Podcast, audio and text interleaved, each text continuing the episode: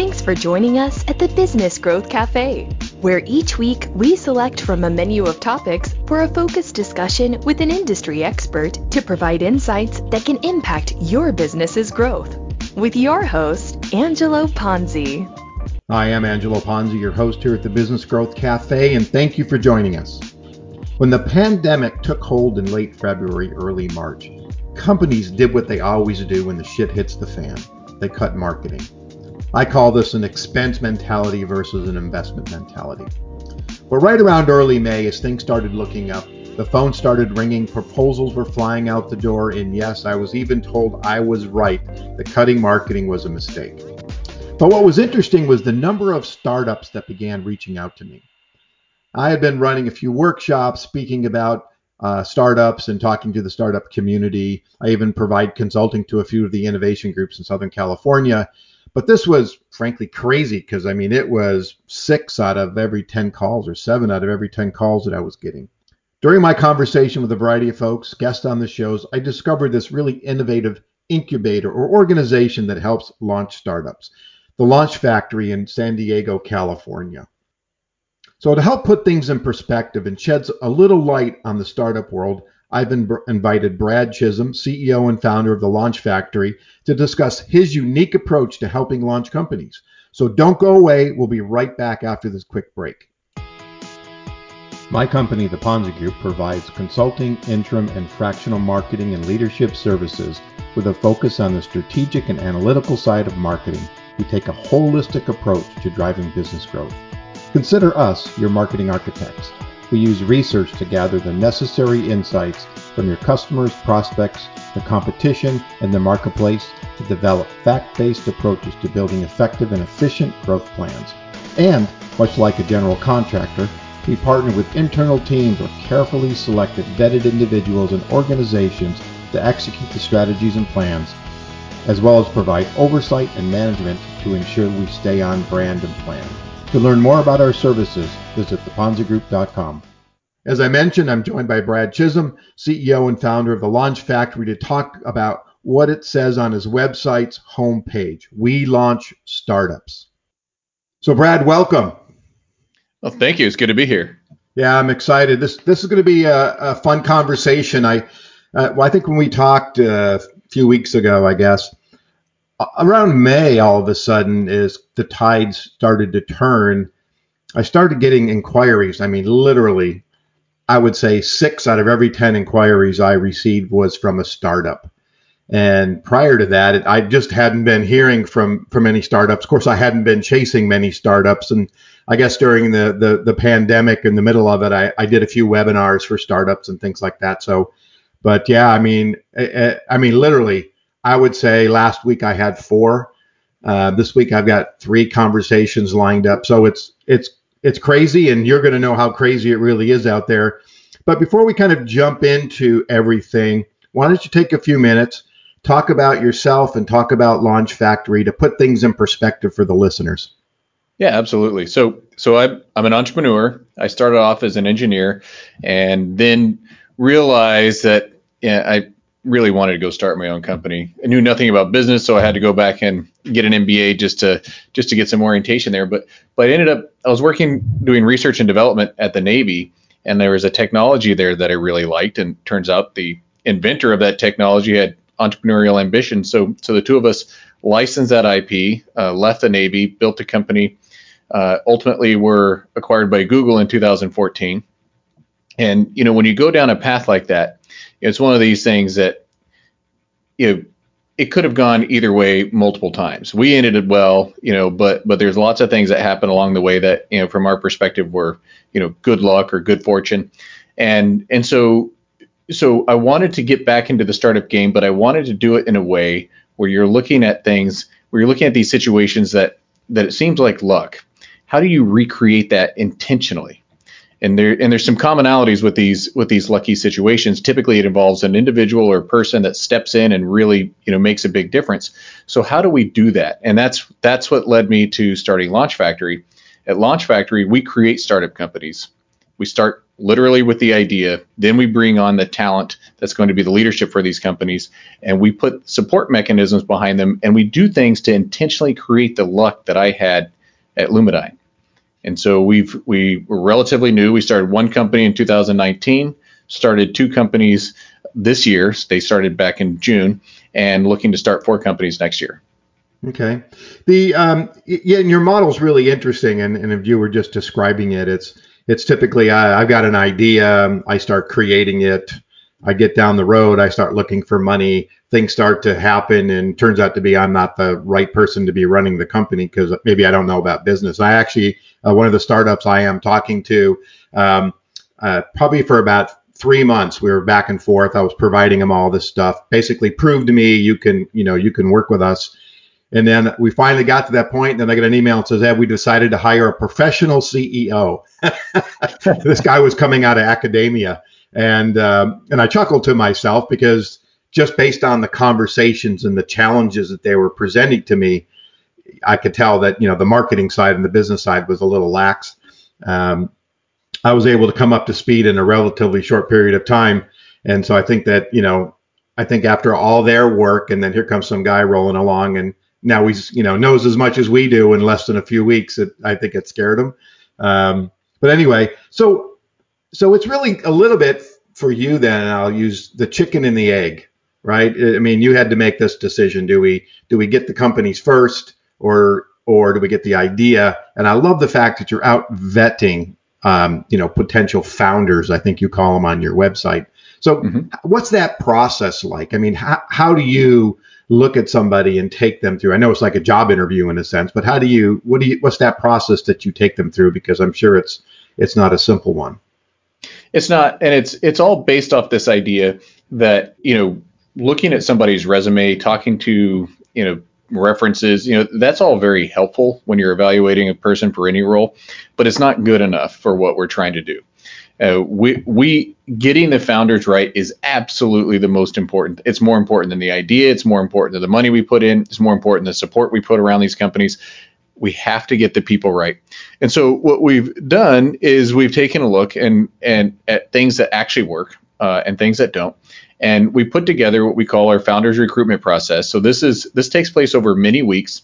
And what we're doing is we're we ask founder candidates to demonstrate to us their vision for our business. And we, we have uh, we have we provide the high level idea, uh, we provide all of our due diligence, and then they need to take that and show us how they would implement this. And so there's still a lot of wiggle room. By the time they're done doing this, they you know they usually modify the business somewhat, still in the same spirit of what we we're trying to accomplish, but they've done it their own way, which is what we want to see. We do it this way because our belief is that if you show us what you would do, in a detailed way and can answer specific questions about it, that's a much greater indicator of what you will do than what we would be able to glean from a few clever interview questions. And so, so uh, and it also goes one step further, which is, you know, you, when you look at it, we want to pull from the largest pool of candidates possible. That's how that's how we get to our our best founders we can, right? So, so, so we need to make sure that we're not artificially limiting the pool just by people that are happen to be in my network or people that I can outreach to. We wanted to create something that's merit based that anybody can come into this, and if they have what it takes, then they can be the leaders of our company. Well, and and so what ends up happening is all of this culminates when we get down to three three pairs of founders per company idea. It looks very much like a Shark Tank type episode where where they actually are pitching their vision of the business back to judges. We bring in outside investors, uh, real check writers in the local community to be the judges, people that have seen thousands of pitches, uh, and and we use that process to select which be the the best founders, and and it's it's been tremendous. Uh, the the quality of talent that we see is really impressive. One of the things that we wanted to make sure that we're screening for, I mean, when you look at you know when you look at when you look at what it takes to run your own business, you need to you need to have passion and you need to have drive. Mm-hmm. And so with our process, it takes place over enough time that we can see if you have the passion or drive. And by the time you get to that final presentation, it comes out and it's it's been wonderful. It's um so it's it's it's one of these things that you know I firmly believe it doesn't have to be your idea to have passion about it. I mean, for some people it does, but for a lot of people it doesn't. I was one of those examples. My business that I did that we sold to Google was not my idea, but I was probably ended up being more passionate about it than the inventor by the end. Uh, he may argue otherwise on that one, but uh, but it's at least a pretty close race. Um, so, but it's one of these things that if you look at what it takes to be passionate, it doesn't have to be your idea, but you do need to have the opportunity to make it yours. Mm-hmm. And, no, absolutely. And our, yeah, and, and through our recruitment process, they are putting their fingerprints and and shaping this business into something that makes it theirs. And uh, and it's really neat to see when you watch where where these candidates take things. I love that process, and in this wasn't to be a founder, but I, I for one of the clients that I went to work for, um, they they had this. I mean, I had three interviews with the recruiting c- company, and I had seven interviews at the parent company. They were individuals, they were in groups. Um, the interesting thing, and it's a long story, but there were kind of two sides of the business: the commercial side and the government side. And the government side, which overshadowed everything. I mean, half the people walking around were like ex-CIA people and so I was getting paranoid that they're always kind of reading me. But it was interesting. That whole process took it down to two of us. And they basically said, it was like three months. And they said, you have five minutes to give us a presentation, to your point, where you would see the company going and how you would get us there. And it was, and five minutes seemed like an, not a lot of time, but when you're standing, for me, when I was standing up there, five minutes sounded like an eternity trying to convince them that that uh, you know I knew where to take them, and I did win that job, by the way. But but you said so. I like that process, and I want to dig into that for a second. But you said something I want to get clarity on. You said our founding pairs, so not the founding person. So you're you're vetting in pairs of people to put teams together. That's right. So we have, you know, usually when people come into our process, they aren't, you know, they come in as individuals. Sometimes people come in with their own partner, but, but we have people partner up, and we specifically look for people to partner up based off of skill sets. So, you know, you running a company, there's a lot to do. You need a lot of skill sets to try to find everything in one person isn't realistic. On top of that, we intend to move very quickly. And so two can move faster than one. And we need to, and we want them to go through the process together because we need to see that they work well together. They need to see that they're working with the right person. And so they, everyone of course chooses who they partner with. Uh, but you need to be, you need to have the opportunity to test drive that relationship before you commit to running a company together. Mm-hmm. And the process allows that. Yeah, I mean the people side of it is so important, and and I've always felt that. I mean, I've I've come across a lot of ideas. I actually have a lot of pieces of paper that say I own companies that don't exist anymore, or pieces of companies, and it ultimately almost always ended up is at the leadership just wasn't right. I worked with this group of Lockheed engineers. This was 15 years ago, and they created this really incredible piece of technology but they were engineers and they never stopped tweaking it in six years when I finally got introduced to them and, and, tried to take them to market. And they just didn't know how to run a business. And I mean, it, it, eventually died.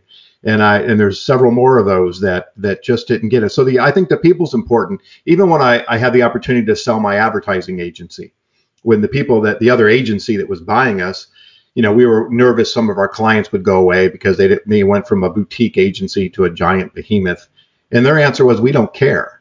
It's we're buying you people because you've already demonstrated that you can grow a business and we're going to give you those resources to help you do what you do best and that's grow. And and so that always stuck in the back of my mind and how important that structure was where I was always worried about the clients or the piece of software we might be using and things like that. So back to the the the people part of this when you and I'm going to call it a, a funnel. so you open it up, you have you're going to bring in four businesses next year. So therefore, I assume you're you're already people are already supply are uh, submitting applications, and so there's that weeding process to get down to those teams that you're going to actually put together to go forward. So how do you get from the top of the funnel to being one of those teams? Yeah, it, it's so yeah, registrations. People registrations are actually about to open up here pretty soon. Um, w- the first step is people just register with interest, right? And then you know then they're gonna and everybody gets to look at what the business ideas are, you know, to before they're asked to commit, right? And so um, so so what, at final commit, what they do is they come in, they register, and then there's a there's a series of tests they take that are basically, uh, you know, you look at them as personality tests. There are a few personality traits out there that do correlate well with performance in the workplace, and so we're looking for scores there. This is just a coarse filter because we also only trust these tests to a limited degree. Mm-hmm. It also serves as, you know, it helps us be a filter uh, for, you know, there's we get a lot of people that, you know, register but they're not actually interested. Uh, you know, we we want to make sure that we have a way to screen that out, and by taking by spending 30 to 60 minutes taking a test, that usually eliminates anybody that's not serious. Uh, but we do use that as a coarse filter, so some people will be removed just based off those results. Then it moves into the partnering portion. And so, so this is where we get involved uh, to help people out. But it's you know we want people get an opportunity to meet each other, to partner up, and we have a whole laundry list of advice we give. Ultimately, it's of course up to them as individuals. We're not dictating anything, but there's things that we know, both from research and lessons learned from our own experience of what makes a good partner. And and and it's it's a funny thing. I think everybody knows this, but every but people still make the same mistake. Your best friend is not your best partner. Mm-hmm. You're not looking for your buddy to go have a beer with after work. You're looking for somebody that's going to help you perform at your best.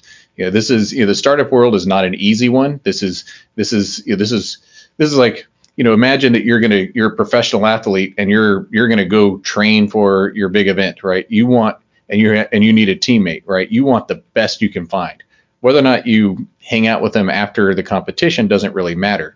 This is this is the same kind of mindset we put towards towards partnering well. You know, who's going to make you better at your job if you're the CEO, or who's going to make you better at your job if you're the CTO.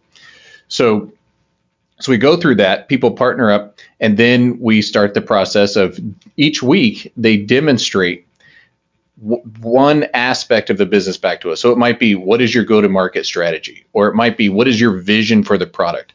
So they detail this out and and submit and each week we do a down select based off the submissions. And so so one of the things we do at the beginning everybody submits everybody comes up with a team name and and they submit under their team names. And this is this is this means that when we're looking at things on the judgment side, we don't see the individuals. It's not there's no resume staple to this. All of this is to try to make sure that we are looking purely at the submissions and and and removing any preconceived ideas of what these founders can be or do based off based off their resume or who they are, right? So we're looking at just the work product about halfway through the process, when we get down select to a smaller, once it gets down to a smaller number of people, we do start to be able to correlate the people with the with the submissions. But by that point, all of our impression, the first impression part's done. We now have our impression formed by the team name, and it's oh, and these happen to be the people that comprise the team. And so, so this is all done to try to make sure that we are as objective as we possibly can be, so that we get the absolute best talent that we can. Yeah, interesting, interesting. So back to there's the that's the founder side. Now let's go to the idea side. Where where are the ideas coming from? Is that you and your partners, or are you people submitting? I've got this great product. I mean, how do how do you get the foundation to look at the types of businesses you might move forward? You said you you brought two out this year. We're going to talk about those. You want to bring out four. Well, is it did you just pick four, or did you start with 50 and you narrowed it down to four? I mean, what's that process? Yeah, so Alessandro Rinaldi's the the one that runs that internally here, and he's a Stanford MBA. And so what he's done is he's taken what they teach and preach at Stanford and and replicated that. It's basically customized that for what we do here at Launch Factory. And and so so it's heavy on the due diligence. You know, this is something where you more important than the actual idea is how well you understand that idea and the space that it's going into you know, there's lots and lots of wonderful business ideas out there, but you won't know if it's good if you don't know the space. Mm-hmm. And so, so he he's so we have a we have a combination of internal ideation where we have brainstorming sessions that he runs where we we look for ideas and he takes them down the the screening process. On that side, I think he's over a thousand ideas uh, that have been submitted, and it's usually by it's it's anyone that's part of the Launch Factory team participates, and we've also had some outside people participate as well. Where you'll see a, more and more outside people participate as Launch Factory goes into the future. Um, but right now, it's been mostly internal. And then the other channel we look at is technology transfer. So government labs, universities. That's how I started my previous business. There's lots of great technology out there, but you need to confirm that that technology is actually solving a real problem and not just a nice to have. Uh, you know, we're not we're not going to do something for the technology's sake. We're doing something because we found a problem that it solves, and it's for the problem's sake. Uh, and I think that's that's a that's it's um and this is also something that you know we look at as as really important. You know, when you develop a passion, you, you know, you talk about passionate founders. You know, when you develop the passion, it really needs to be a passion for solving the problem, and not a passion for the solution. And the reason is, you know, the there may come along a better solution than what than what you started off with and you need to have the ability to pivot over to that mm-hmm. almost every great startup company has a major pivot story in its history and so so so we want the passion to be about the business and making the business successful uh, yeah. so so that's important when you look at it from the ideas perspective because we don't we specifically don't get too specific on the solution we it's high level we know what we're doing but you don't want to nail down all the details of that solution such that the founders come in and there's nothing for them to do other than follow instructions. That's not it at all. There's a lot of decisions that are left to be made when it comes to how you implement this. And and that provides a couple of things. One, it provides some wiggle room because we're not going to pretend that we get everything perfect. No matter how good our due diligence is, things will change over time and the business solution needs to be able to evolve with that. We also need to make sure that the solution, you know, you look at the founders when they come in, that they implement the solution in a way that's to their strengths, right? So the so so if you if you're a team that's a high tech team, then you're going to have a mostly tech based solution. If you're a low tech team, then you're going to have a lower tech approach. Both can be absolutely fine, but they can look and feel very different. Mm-hmm. And so so we stop when it comes to the idea of formation. We stop at the point where where we call it again high level so that so that there's still plenty of room left but uh, for people to take it. But but it's it's far enough along that we've been able to do a lot of due diligence to make sure this is the right path to be going down.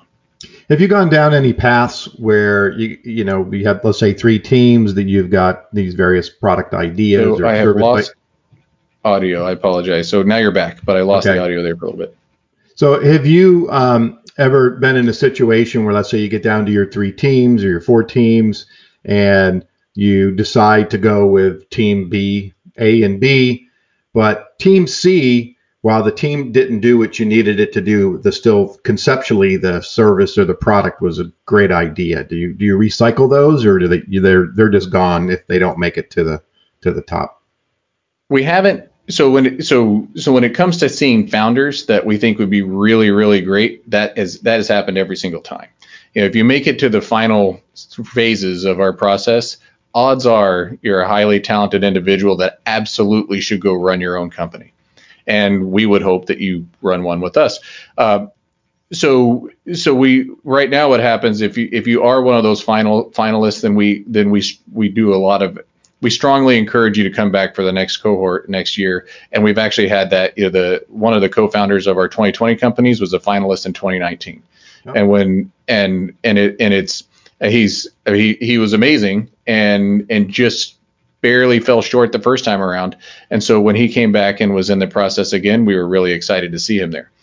And and so but when it comes to what the ideas they submit, right? That we actually we have not we've not been in a situation where we, we've been in situations where we thought the ideas were really great, but we've never been in a situation where, where we thought the idea version uh, that we said no to was worth pursuing because the one that we do have, they're usually so competitive with each other. You know, it may be a great business, but we we really felt strongly we picked the the right one to move forward with. A um, couple questions I like to ask so when you put your uh, your your launch hat on here, when you think about growing Launch Factory, what keeps you up at night? We look at Launch Factory as having uh, its four pillars. So there's the ideas. How many good ideas can we source every year?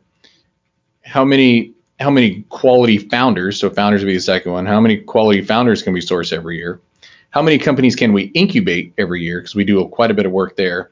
And then, of course, you have to have the funding to go, you know, to fund everything. And, and of those four, the most important by far is the founders. Now, I would say at this point, my confidence level that we have a good funnel for quality founders into the future it's there. We've done it enough times. We see we the talent we see is is given us the confidence that we can we can repeat that.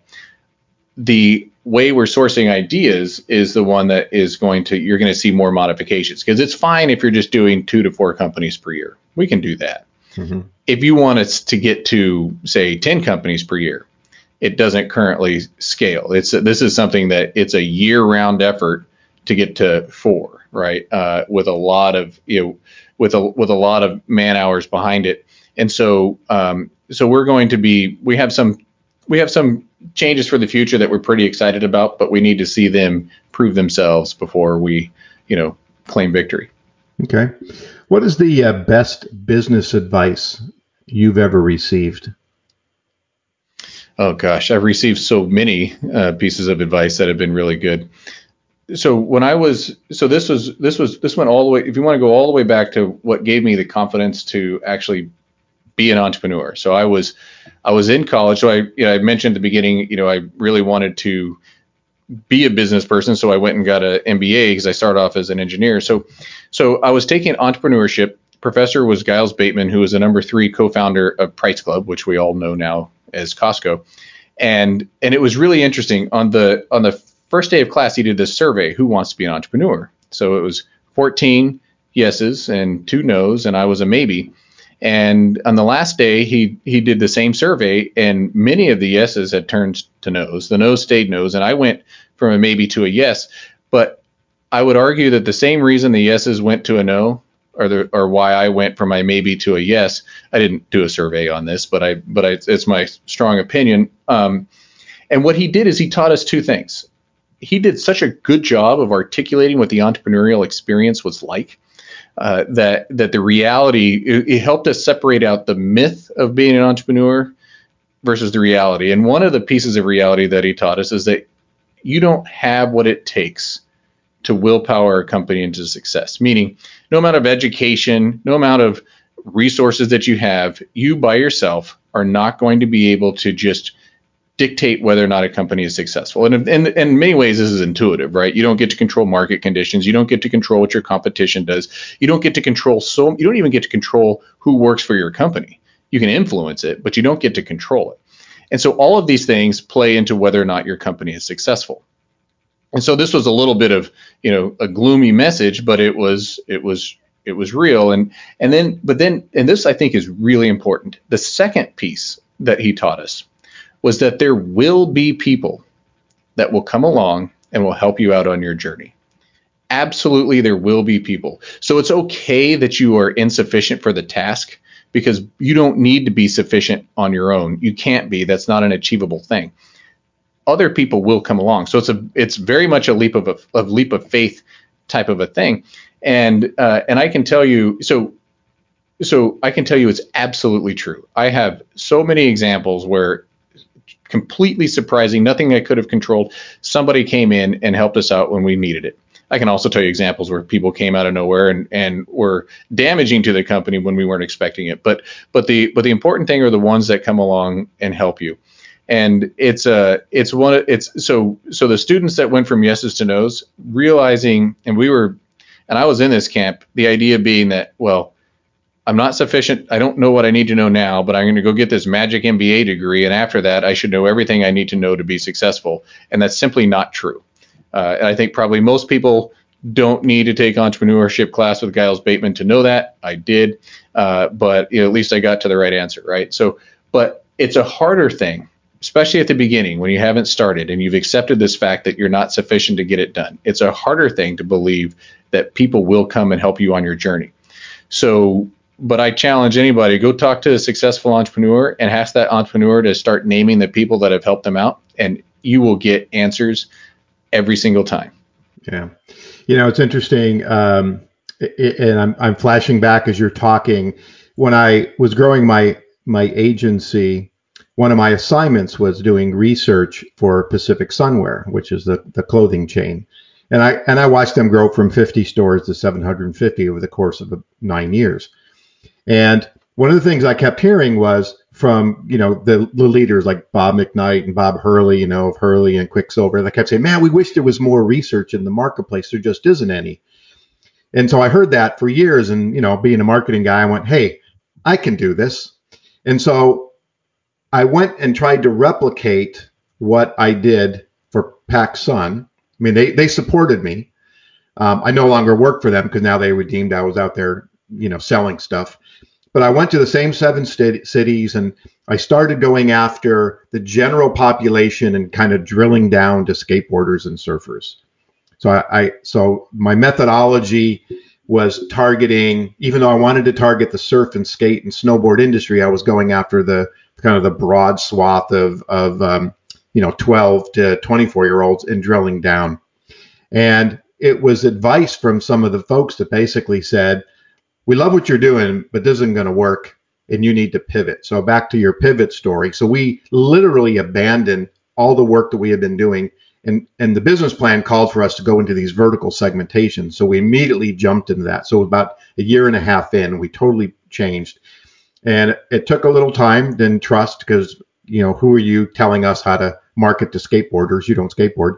Um, but over, but the company grew over 13 years, and we became the de facto standard in the industry, in the in the in the action sports industry.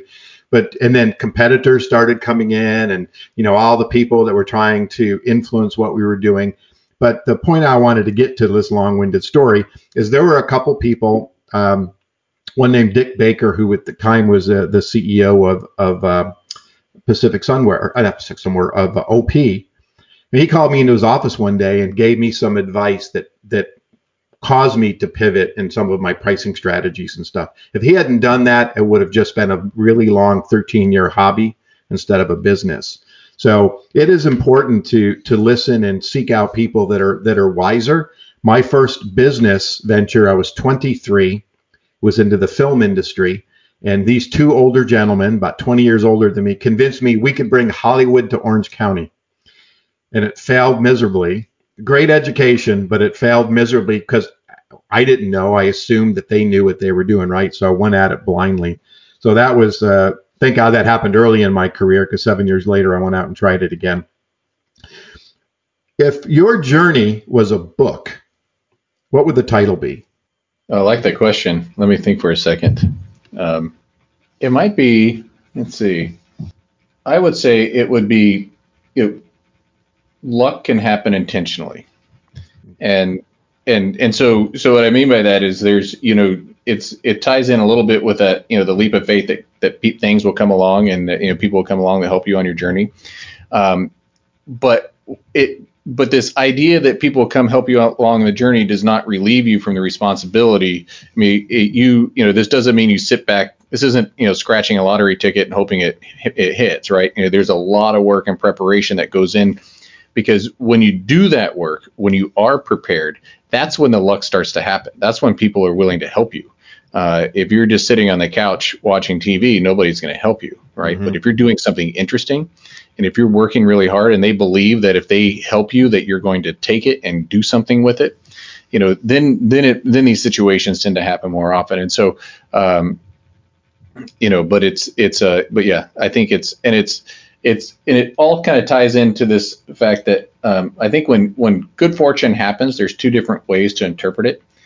One is, you know, good fortune happened to me because I deserved it and all of that, right? And I made it happen or whatever. And another interpretation is good fortune happened and I'm grateful for it and I'm going to I'm going to turn that into the, you know, biggest best thing that I can as a result. And and you know, the the first one suffers from arrogance, right? You know, you if you overcredit yourself with your accomplishment, you underappreciate what other people do, you're basically setting yourself up to fall later on uh, because the reality is it took other people to help you the first time around. You're going to need people the second time around. Um, and and so you know so it's a but at the but with the second view, you don't want to make the mistake of thinking that it's just pure luck in the sense that it's random and that there's nothing you can do about it. You know, this is this is absolutely a situation where if you work hard, you re, you're diligent, and you treat people fairly, these kinds of things will happen to you more often than others. Yeah, I mean, it really, and I, I, I'm going to go back to just use the word relationships. I mean, it's, it's about making sure that, you know, you're treating people right, just like the the way you want them to treat you, and education. And it isn't always about you. Uh, belong to some networking groups, and it's about as much as giving as receiving.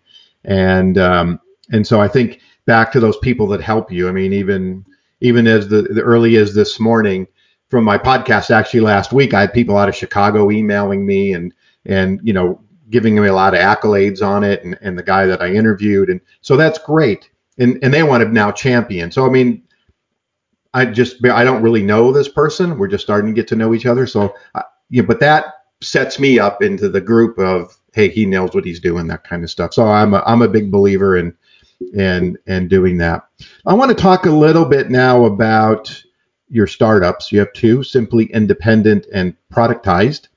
So, and I, I, I like to tell stories. So I'll let you do a do it in a storytelling fashion about these two businesses, and and uh, I'll let you take it the way you want to take it.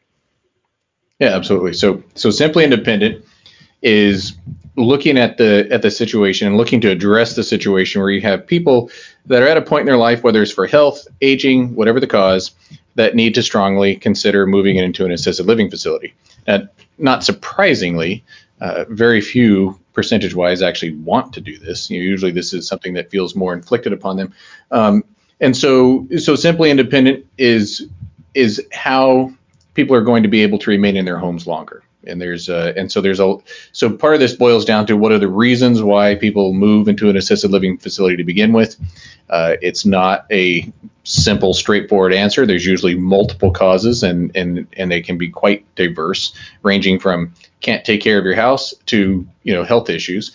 So uh, so and but it's also simply independent. Part of the timing for this business, why this one right now, there's really two things that are happening.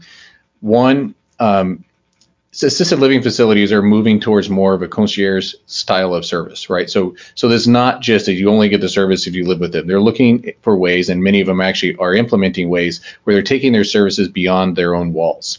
Hmm. So, it's simply independent. It's leaping ahead instead of building a facility, providing services there, and then trying to find ways to reach out. It's going straight to the to the reach out. The second thing that's happening is, you know, the we're at a point now where where the senior demographic, which is the you know demographic that moves to assisted living facilities, you know the vast majority of the of the population that does that, uh, they're tech savvy now. I mean, it, it you know it, it's it, it's amazing. If you look at if you look at seniors that utilize smartphones, computers, uh, it is uh, they're not behind the way uh, the way they were say 10 15 years ago so so that so the so the technology use rate is is there and that allows for so many more opportunities for an for an entity like Simply Independent. And so, uh, so it's an exciting space. It's a space that, that you can. There's lots of feel goods there because we're actually helping improve lives, mm-hmm. uh, and and really like what the two founders there are doing. With Productified, Productified is going after this surprisingly large but highly fragmented market of the home inventor. So, believe it or not, Americans spend over $80 billion working on their home invention ideas. And this is everything from making a making a first prototype to getting it into the marketplace. You know, so as these home inventors, they're they're spending real money, um, but it's highly fragmented. There's a you know, there's bad actors in the space, you know, scam artists and those types of things. And and what there isn't uh, is a is a platform that enables people to be their own product manager and guide them through the steps. Because it turns out almost everybody has had a product idea at some point or another and only a small percentage of them pursue these ideas you know even mm-hmm. try to make a prototype. Well why? One they don't know how. Um, two they don't have the time. And if you eliminate those two causes you would have a lot more product and ideas that are out there. And you know this is america. We like being inventors and innovating and and so what productified does is it is a platform that allows inventors to go onto this platform, have a workflow to how you can build your product and connects you to the people that can do the work. So maybe you need a 3D printed version of a prototype. Okay, well, how do you do that? Well, you're going to need a drawing an AutoCAD drawing. Maybe you don't know AutoCAD, AutoCAD, or maybe you don't have a copy of it, but there's third parties that do. So so they can bid uh, on performing that work for you. They do it. You pay them through the platform, and then then you do the same thing with your 3D printed prototypes. And as the product manager, you get to take it as far as you want. Uh, if you want to go all the way to trying to sell it in the marketplace, absolutely do so. If you want to just get to a prototype and make a few copies for yourself, that's fine too. You're the you're in charge but now you are doing it with a tool and a resource that simplifies and streamlines everything. And so, is it just for um, technology, or is it really any product and or service? Uh, it's it's really almost anything, right? So so most product ideas aren't necessarily complex things involving software and electronics and hardware. It's usually, I mean, and th- those exist absolutely, but there's also a lot of just simple ideas. So here here's a here's a example of one that when uh, when you know so when I'll be one of the first users of, of Productified when they when they go live here in a few months. Uh, but one of the things I, I have an idea for is we're we're big butter dish users at my house, and so so there's a problem with big butter dish using families, and that's the knife that you use to take the butter when you're done using the knife, there's no place to put it, and you usually lay it on top of the lid of the of the butter dish, and butter gets everywhere, and it's a big mess.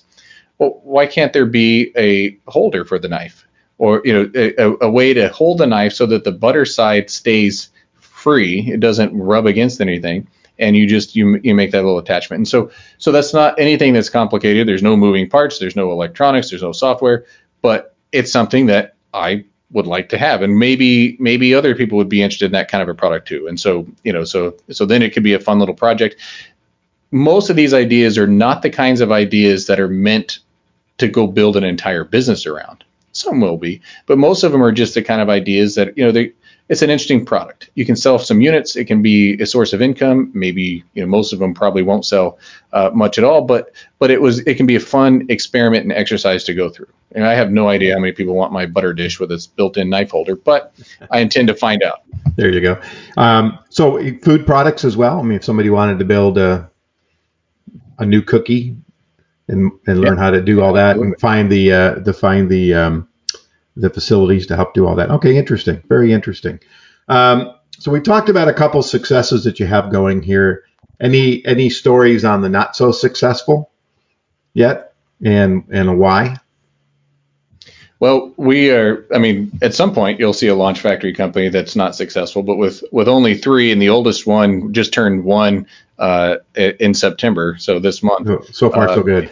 yeah, so far so good. Yeah, it's a and this is this, but this does this also does touch on something that's a little bit different mentality wise from Launch Factory than you would have, say, with um, a traditional incubator, or even more contrasted with, uh, say, a venture capitalist. So, so if you're if you're an institutional investor, your objective is to pick the best winners and when you see failures, you want to get rid of them fast because they're a waste of your time, and you focus on the winners because your portfolio returns are dictated by your by your top 10% of your returns. The rest of them, you know, really really don't move the needle a whole lot.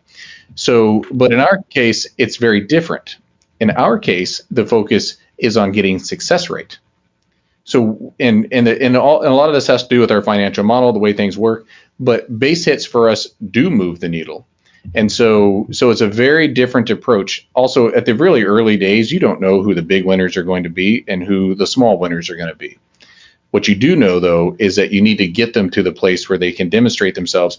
And and because we actually really care about base hits, just as you know, it, it does move our needle, then we're going to try really, really hard for every single company, every single time to help them be successful we have selfish motives for doing so. This is not just something we're doing. This is not a charity act, right? This is something that we win when they win, mm-hmm. and so so it's in our absolute interest to help get help them get there. Uh, so so yeah, at some point, are we gonna are we gonna have a hundred percent success rate? We don't pretend that's the case, but we do say that our success rate, if our model is worth anything, then our success rate will be far higher than the average success rate for startup companies. Uh, this has been a, a fascinating conversation. I, am really enjoying it, and um, it's a definite different perspective on some of the other folks that I've talked on. And again, it's this kind of business and program that you put together. I think is pretty unique, and I, I like the whole idea, and, and I think I, I, resonate with a lot of the things that you've said. But I do have one last question before we kind of sign off, and that uh, what inspires you every day? What what what drives you to get out of bed and do what you do? So if I were to put a name on it, I would say Dan Piat. And and and it's more of what Dan did and what he represents. Uh, it, so so I was in a situation early on with my previous company. We had a three million dollar development contract that was on the table with this partner. This is going to be this is our first funding source. I was 10 months into the company. I'd saved up for one year without to go one year without a salary. So this contract was going to swoop in right at the right time. Um, we ended up on the day that we were supposed to sign the contract. Two things. One, I had the flu. And this was back when when you had the flu, you just took medicine and you showed up anyway. You didn't social distance or anything else. Uh, so so in hindsight, it seems kind of crazy that I, I you know that I you know, that I would ever go talk to anyone. But but uh, so I had the flu. It's signing day. The contract is literally on the table and they waffled at the last moment and pulled out. So we lost our $3 million joint development contract. We did not have a backup plan. And this is this is for a narrow market space. Um, the next day, by chance, I happened to meet Dan. And Dan, I didn't know Dan at all, right? Uh, and and but the short version is he ended up offering to give me CEO level introduction to all the competitors in that space. There's about 12 companies in this space, and we were able to turn that into a competitive bid process that led to us getting about 17 million dollars over over several years. So um, so so if you look at it, we were it was devastating to lose a three million dollar contract. We had no money, right? So this was we lost everything, is what it felt like and then to less than 24 hours later, I meet somebody that's going to give me the too good to be true. Here's CEO level introduction to anyone in the space. Um, you know, so and I have a lot of stories in the Lumidyne, my, the name of my previous company uh, timeline, where people came in and helped out in that regard. What's interesting is when you go back and talk to them after the fact, I I definitely went and did my thank yous after after the exit to Google, and and a lot of them, I mean, they remember it, but it just seemed like a small little thing to them and you know, and and so so but but but to me what is real the opportunity to get to be the Dan Piat for somebody else is really exciting and that's that's when I get excited and and you know you want to know what gets me really interested about Launch Factory it's the fact that we get to create the Dan Piat scenarios it may not literally be me right in fact most of the time it won't be but we get to create those scenarios for other startup companies and and I don't know there's just something something wonderful about that. Yeah, that's great. Wow, that's great. That's what a great story. That's about that give back that you talked about earlier. Uh, I love that. So, Brad, why don't you tell the listeners how they can reach you, learn more about the uh, Launch Factory? I don't want to inundate you with people trying to become founders, but hey, you never know. There could be that gem out there. So, uh, why don't you tell people how they can find out more information? So, the easiest thing, go to our webpage, launchfactory.com, all one word. And you know, you can also email me b chisum at launchfactory.com, b c h i s u m, and and those are really the two best ways. And so so and you know, interest levels, you know, we we're always looking for new investors to join us. We're always looking for new founders to join us. Uh, and so either of those interest levels, you know, reach out to me and and I can help you out. All right, fantastic. And, and thank you for joining me here today. And thank you, listeners out there, for joining us. Uh, little plug for me now. If your business needs a CMO or senior level marketing leadership, but you're not quite ready for a full time person yet, connect with me to find out more about my fractional interim consulting services. You can visit theponzigroup.com. There's a variety of resources there blogs, videos, ebooks, um, or certainly connect with me on LinkedIn. And lastly, if you're a subscriber, thank you. But I do encourage you to let others know about this show and get them to subscribe as well so they can benefit from the great content like we heard here with Brad. You can also visit the businessgrowthcafe.com or subscribe on any podcast platform you like to listen to. And don't forget to join me next week here at the Business Growth Cafe. And Brad, thank you so much. Thanks for having me.